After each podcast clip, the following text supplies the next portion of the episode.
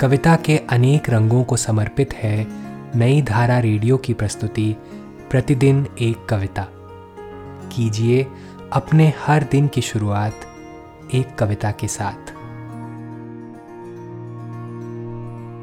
आज की कविता का शीर्षक है कविताएँ। इसे लिखा है नरेश सक्सेना ने।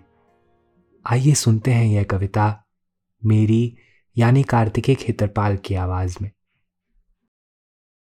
जैसे चिड़ियों की उड़ान में शामिल होते हैं पेड़।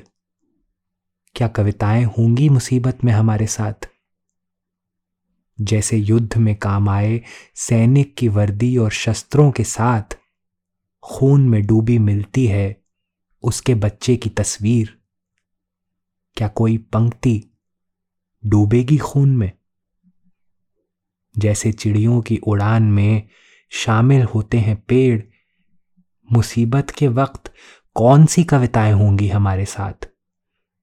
लड़ाई के लिए उठे हाथों में कौन से शब्द होंगे? आज की कविता को आप पॉडकास्ट के शो नोट्स में पढ़ सकते हैं। आप जहाँ भी प्रतिदिन एक कविता सुन रहे हैं, वहाँ अपने कमेंट शेयर करना ना भूलें। अगर आप चाहते हैं कि नई धारा रेडियो की यह प्रस्तुति हर सुबह आपके व्हाट्सएप पर आ जाए तो हमें इस नंबर पर मैसेज भेजें। Seven four two eight seven seven five three seven six कल एक और कविता के साथ फिर मिलेंगे।